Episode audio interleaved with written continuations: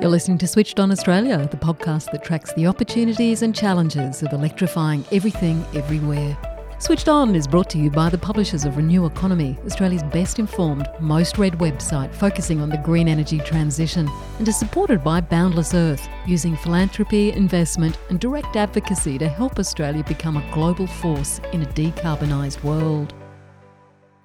Hello, and welcome to another Switched On Australia podcast. I'm Anne Delaney. Thanks for joining me. And I'd like to acknowledge that this podcast was recorded on the lands of the Arakwal people from the Bundjalung Nation in northern New South Wales. To reach net zero by 2050, millions of existing Australian homes will need to undertake energy efficiency and electrification upgrades. But we all know many households are already facing increasing financial strain and they can't afford the upfront cost of a green retrofit. Governments around the country provide some financial incentives and rebates to help electrify efficiently, but it's clear the energy transition won't just be financed by government grants, given their tightening budgets. The Institute for Sustainable Futures at the University of Technology in Sydney argues that what we need is more easily accessible finance to enable efficient electrification and green retrofits. In a submission to the Senate inquiry on residential electrification, which they've based on a recent report they've published, they argue this can best be done using the most cost effective loan product on the market the housing loan. I spoke to Gordon Noble, the research director at the Institute for Sustainable Futures, this week about their submission and report. Gordon specialises in sustainable finance. And I started my discussion by asking him why accessible finance is so important for scaling up household electrification. It's incredibly important. One of the reasons, just to, to give a few statistics, um, 12% of, of greenhouse gases are, come from the residential uh, building. Uh, 24% of energy, uh, electricity use comes from residential buildings. So it's a it's a big proportion of the the energy that we we consume here in Australia. And look, the challenge is we we know that by 2050 we're still going to have 7 million houses that won't have been subject to a if you like the new construction codes that have that higher sort of energy efficiency requirements so there's there's a lot of houses in Australia that, that won't have been uh, retrofitted and are going to be a key part of us transitioning to net zero emissions so, if we provide more and better finance for green retrofits, for you know enabling people to electrify and to move towards net zero, do you think that we'll be able to move away from grants or target grants better? Yeah, and this this is the key thing that we we were looking at. So one of the challenges we, we all know this is that the government budgets are, are constrained. The ability to for governments to to retrofit all those seven million houses that, that are going to need to be retrofitted that will still be in existence by by 20, 2050. We can't simply do this on grants. So we need to find out how we can do it we can create the incentives, if you like, that we can do it from household budgets or we can do it from finance, and we need to find what combinations that we can use of those those two.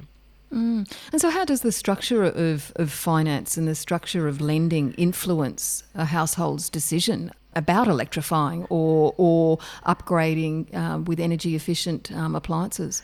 Yeah, and, and I guess if you if you think about it, um, say if we think about it from our own budget, so uh, the kind of uh, things that we have access to in terms of finance is that we can get a, a, housing loan from the bank, we can get a credit card, we can get a personal loan, and there's all new new other products on the market that also pay as you go kind of products as well. So the the the most cost effective product on the market is the housing loan. The reason is because it's secured by our houses and therefore it's got the lowest interest rate.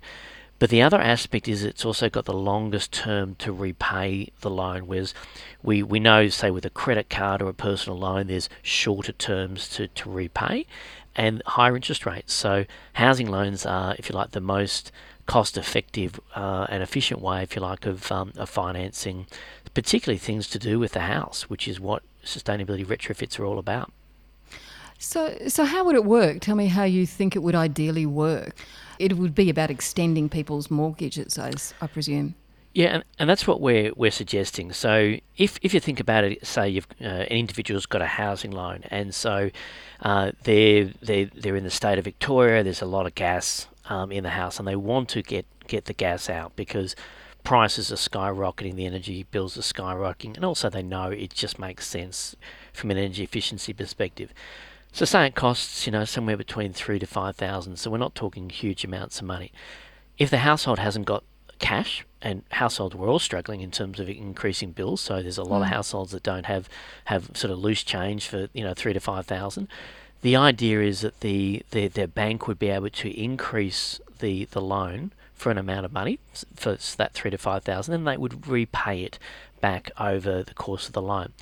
Now, the where we have done our research is around the payback period. So, what we know, for instance, say for that household in Victoria that's getting rid of gas, is the Victorian government itself is saying a household will save around twelve hundred and fifty dollars a year. And that's because gas prices are, uh, are going through the roof, and more energy efficiency appliances will reduce the amount of energy, you know, the amount of bills that people pay. Mm. So, if with that saving, the idea is that if you make that investments, the household's budget is actually better off. They've got more disposable income. And then from a bank perspective, what that means is because they've got more dis- disposable income, they've got the ability to service a very small increase in their loan. Mm. Um, and their actual credit risk for the bank is actually mm. improved because you've actually improved the household's budget position. And that's our core thing that we're suggesting. If we can find a way to nudge this and take out some of the, the difficulties that banks have to be able to just automatically increase a loan, then what we can do is unlock that, that the finance for, you know, for basically all of us. I mean, the way you've laid it out, it, seems like a no-brainer to, to be doing it. But what are the what's the impediment? What's what's stopping it? Well, the constraint is the way we, have a very strong financial system, a very strong and stable financial system, and that's you know we've got good good strong banks and we've got a good regulatory architecture which we've basically had for the last sort of 20 30 40 years and the reason we have strong banks is because of that interplay with regulation. So basically, what we need is is is a way of nudging that regulation, and we've done this in the past. So the way to think about it is that in the a housing loan is not one single product. It's actually a range of products. It's a mortgage insurance that goes with that. And mortgage insurance often enables first homeowners to get access to a housing loan. That actually gives banks the confidence of the, the it's a it's a lower risk they can make the, the loan. The other product that's part of housing is the is is offset accounts. People have money in offset accounts. Mm. They use that for you know for different purposes, um, and the banks actually consider that. So the regulators as part of of the, the housing loan side as well. In fact, the interest rate gets offset against the the, the mortgage as well. Mm. So the challenge here and the little regulatory nudge that we need is that if if you and I wanted to go and increase our, our loan for that three to five thousand, we go to the bank, they would say, okay, well, reapply for your loan, right? Uh, right. And that's and that's that's just, an ordeal. It's an ordeal. We all know that. We all almost cringe as soon as we think about that. Oh, I'm not mm. doing that. You've got to get all the paperwork together. You've got to, you know, make the application. Uh, the bank says yes, and then all you need is three to five thousand. We're not talking a huge amount. We're talking about small improvements that are going to make, you know, improve your cost of living, but improve your your energy efficiency. So, so, so just to clarify, are all banks obligated to make their customers um, apply for a new loan, even f- even for those small amounts? Well, and, and this is the regulatory architecture. It's it's um, there's there because we have responsible lending laws. We don't have an automatic right that you simply can increase a person's loan without without sort of a, a process. Certainly, the regulators would be wanting to know how a bank would be doing that what we're seeing with some of the innovations in the market, and we are seeing good innovations, is is we are seeing, uh, for instance, one one provider is pausing loan repayments so that so that uh, customers can do uh, retrofits instead of making loan repayments for a period of time. So that's you know to name that organisation that's Bank Australia. So we have some innovations in the market. We have we have CommBank and we refer to this in our report. They have a they have a great green mortgage product in, in the market, but again the customer needs to uh, apply for that. And what we're seeing is that the market developments um, are at that middle to upper end of the market. And what one of the things we're we're also concerned about is just to make sure that we're we've got a universal offering. So we we talk about this in the report, an idea of a net zero poverty premium. And a poverty premium is basically uh, it costs more to be poor. So what we don't want to see is all the innovations around transition to net zero, things that benefit you know uh, middle and upper income earners, but not low income earners. So we want to we want to shift the focus to make sure that we really are focusing on all all householders and particularly low income households. Yeah, I'll go on to low income households in a, in a bit, but can I just clarify? Are, are, you suggesting that the nudge that would be required is to is for banks and lenders just to drop the whole idea of of reapplying for the loan? Can, can they do that? And is that a bit, would that be a big deal? Yeah, so the, the nudge we're suggesting is that our our regulator of the banks, the, the Australian Prudential Regulatory Authority, would issue guidance. And in order to issue guidance, they would they would really need an evidence base, and we're proposing how that they might do that. And if that guidance was issued, then banks would have that ability to to um, to essentially increase a loan uh, without people having to go through those those those hurdles. It would it would need eligibility criteria. And an example would be, for instance, that you would establish eligibility criteria for people who have they're ahead of their housing loans already, so they've right. made advance payments. They've got more. They've got um, ha- money in, for instance, um, offset accounts, and that would be you'd pilot list this, and then you would have uh, that would give APRA. You'd build a model, a financial model, and they'd have the ability to then act on the confidence, knowing the key thing. Knowing is that the payback period for the things that they that households would be investing in would actually uh, improve the budget of households, and therefore improve the budget to, to service that mortgage. But it needs it needs in our in, in our view a regulatory um, uh, intervention, small one, very small one, but doesn't need in uh, legislation. But I think this could be done with a with a regulatory uh, guidance.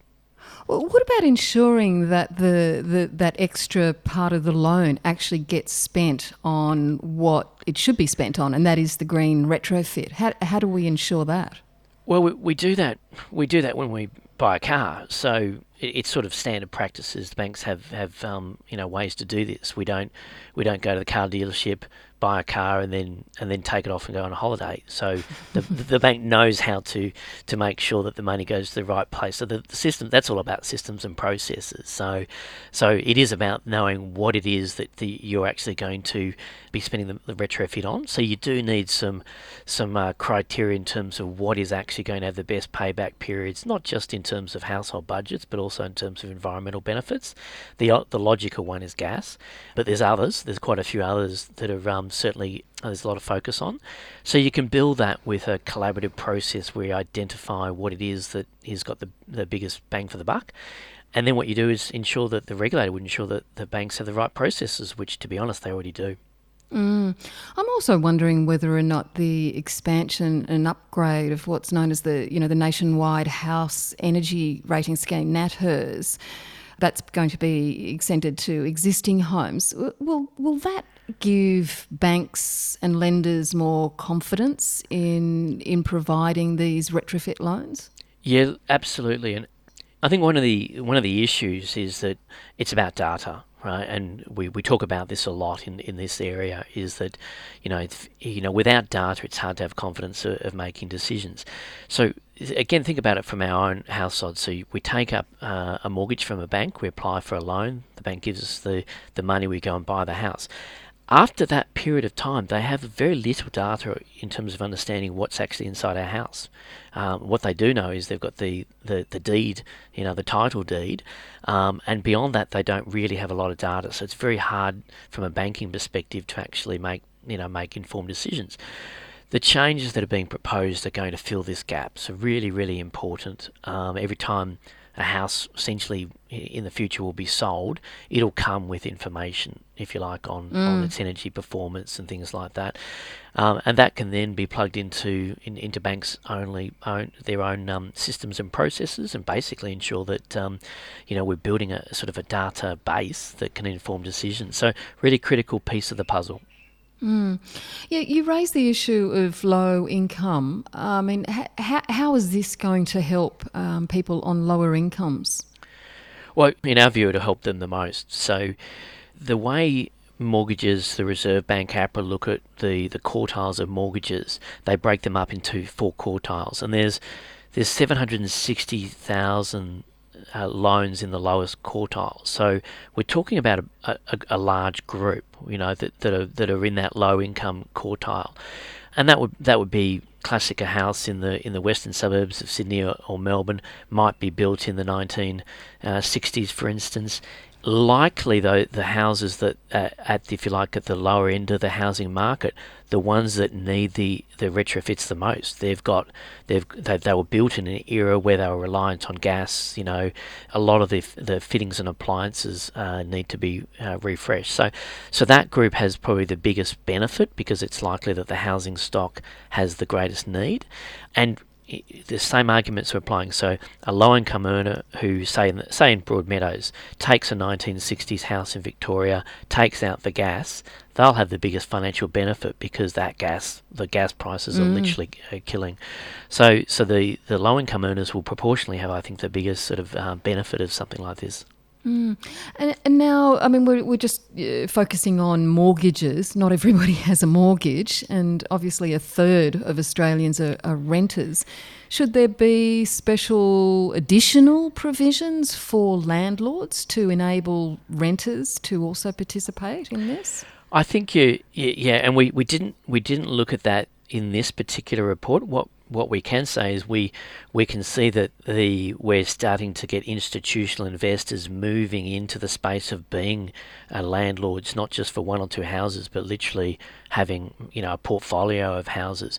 I think there's a there's an argument that if you're a large institutional investor and you're owning a portfolio of houses and you're renting them out, you should have obligations to make sure that you're mm. you're providing you know you know, the housing that you're provided is is is is quality and that it is retrofitted and and what I think you would do is you'd focus your, your nudges at that end at the top end first because that's that's a capacity to pay so a landlord that has a, a, large portfolio of houses certainly has has a greater capacity to pay in terms of retrofit. So you can nudge uh, that area. We didn't look at it specifically in this report, but it's the same kind of principles. You can find you know, ways to nudge it, and then and then same outcome is that the the household, the the renter, um, is not facing gas prices, which which basically you know hits their bottom line, their pocket. So so there's huge benefits for for them.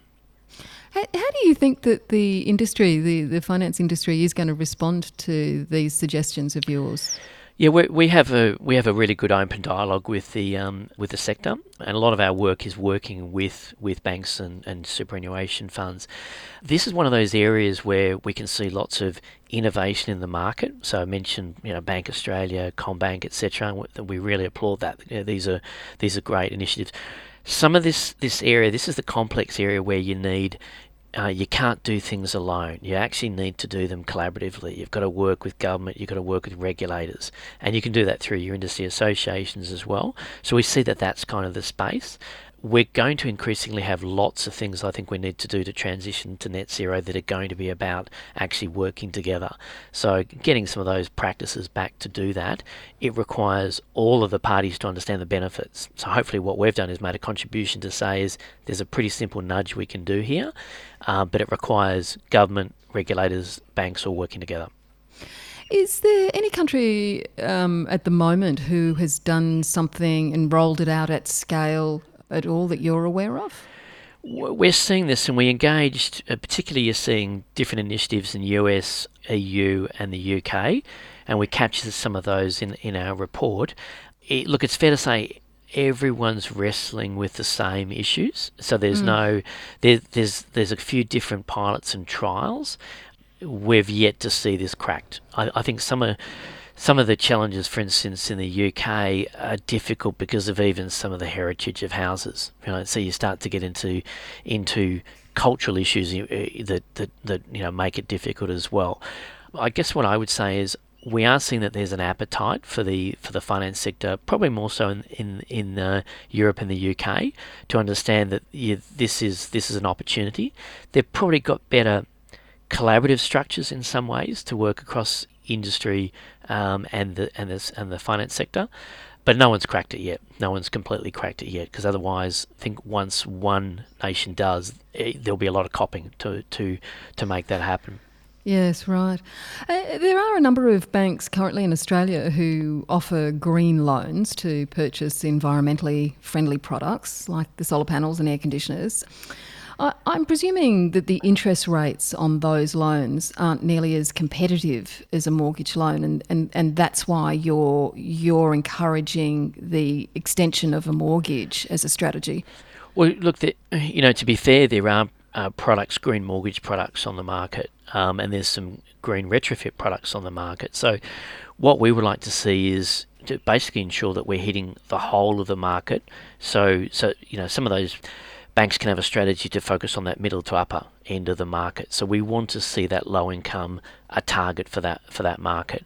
What the, the the products that are on the market that are doing is that they're demonstrating that this is actually good sense, good business sense. So so if you can if you can build that practice and you know some of the banks report the the the, the numbers in terms of you know the application how how much they've had in increased lending etc if if you can actually prove that and demonstrate that this actually was good from a from a risk perspective, then it actually supports the the regulators actually uh, building that pathway to make sure that we can do this at scale. You know, that's really where we're coming from. In terms of you know moving fast enough, you're sort of suggesting that if we're going to be developing these sort of uh, partnerships that are required, that takes time. Are you confident that we can we can move fast enough to, to get these these as you're calling them the products on on the market and get people picking them up? Yeah. Look, and one thing we I don't I think we don't want to see is we don't want a kind of a pink bat sort of arrangement where mm. where suddenly we rush we need to retrofit 7 million houses and we need to do it in five years' time, and, and it is mass government grants and, and schemes going forward. And what that does is it store, it actually distorts the economy because we, we you know suddenly we're putting every economic resources into retrofits. The scheme that we're sort of uh, outlining, the economic benefits are, is that you actually build sustainable industries. So you you'd basically see a situation you wouldn't be eligible for a a retrofit to increase your loan on day one. You'd have eligibility criteria. The idea is that a house over time needs to change and adapt. So as the mortgage progresses, so too does there's more equity in the house, for instance. But what we actually want to see is we want to build industries that that actually uh, are not boom and bust. You know, mm. so so a little bit of time to plan, get this right, I think makes makes sense, and then making sure that we've got that pathway to do this in a sort of a logical, ordered way, uh, so that we don't get businesses that come in, uh, this the dodgy providers, and then we we have all sorts of issues to deal with. We can do this in a very sort of uh, thought thought out way. I, I was also wondering whether or not lenders should be offering a lower interest rate on, on mortgages for highly efficient energy homes, highly energy efficient homes. I mean, is, is that a way to go also? We want to encourage innovation. So, and if you think think about the Australian financial system, one thing we've done it's done actually really well is it's innovated. So if you go back to you know the time my parents would have got a uh, their housing loan, there were fixed interest rates. There was you know you could only borrow so much. There was all these restrictions and all the innovations that we've seen, whether it's you know securitization of mortgages, which means we've been able to attract cheaper money, more cost effective, effectively for our loans, the offset bank accounts linked to our you know deposits linked to our mortgages. These are all innovations that we've done. So we want to actually get innovation on steroids, right? We want to find the way to do that more. So every time you see a new innovation in the market, you think, yes, absolutely, we want we want more of that. And it's only the limit to to you know how you know what the creativity can be. I think in in doing this. So I think there's lots of opportunities here. It is going to take the lenders to come to the party, and I noticed that you produced a report last year which found that there's a what you called a climate skills gap in the Australian financial sector. We we don't have enough people who have experience of both climate and the finance sector. What what are the skills that you think are lacking, and, and, and what is what impact is that having? Yeah, we, we did this report with CSIRO, so Australia's uh, Science uh, uh, uh, National Agency, and and what we did is we surveyed sustainable finance professionals and we asked them because they're in the the engine room. We said, "What do you think?" And what they came back with and said was, you know, there are areas emerging of, of skills gaps. There are shortages, and we knew this anecdotally. We could see see examples of this sort of playing out. Our report sort of broke out what some of the areas of focus are, and there's there's a bit of quite a bit of focus on disclosure and, and reporting, and uh, and quite a bit around climate scenarios and some uh, analysis. And part of the the argument we made in that report is that a we need a partnership. So again, that that idea that we need to have a cross conversation from you know, financial system with government, but also in this case with universities, because universities are going to be providing the skills, you know, the students coming through, they get a strong signal as to where the skills gaps are, that'll help actually skills development.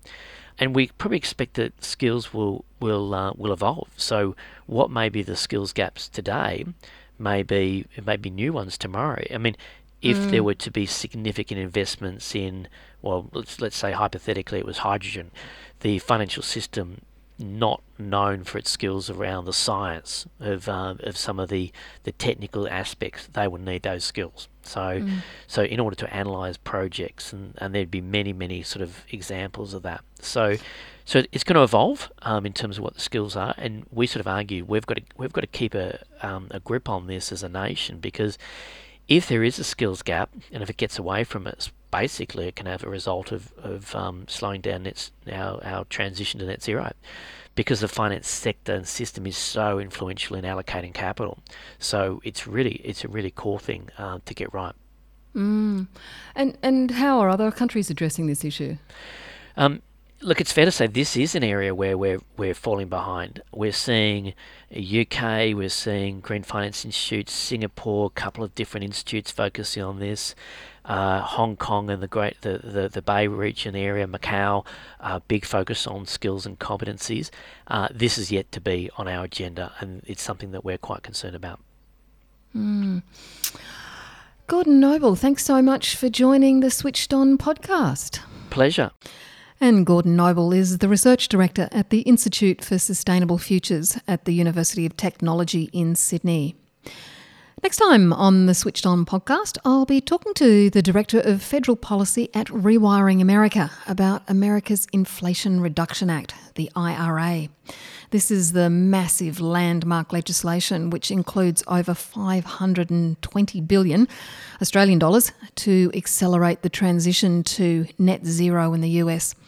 And as we'll hear, it's turbocharging low cost financing rebates for electric vehicles, incentives for electric appliances and building upgrades, and it provides 30% discounts on the cost of rooftop solar, home batteries, and geothermal systems.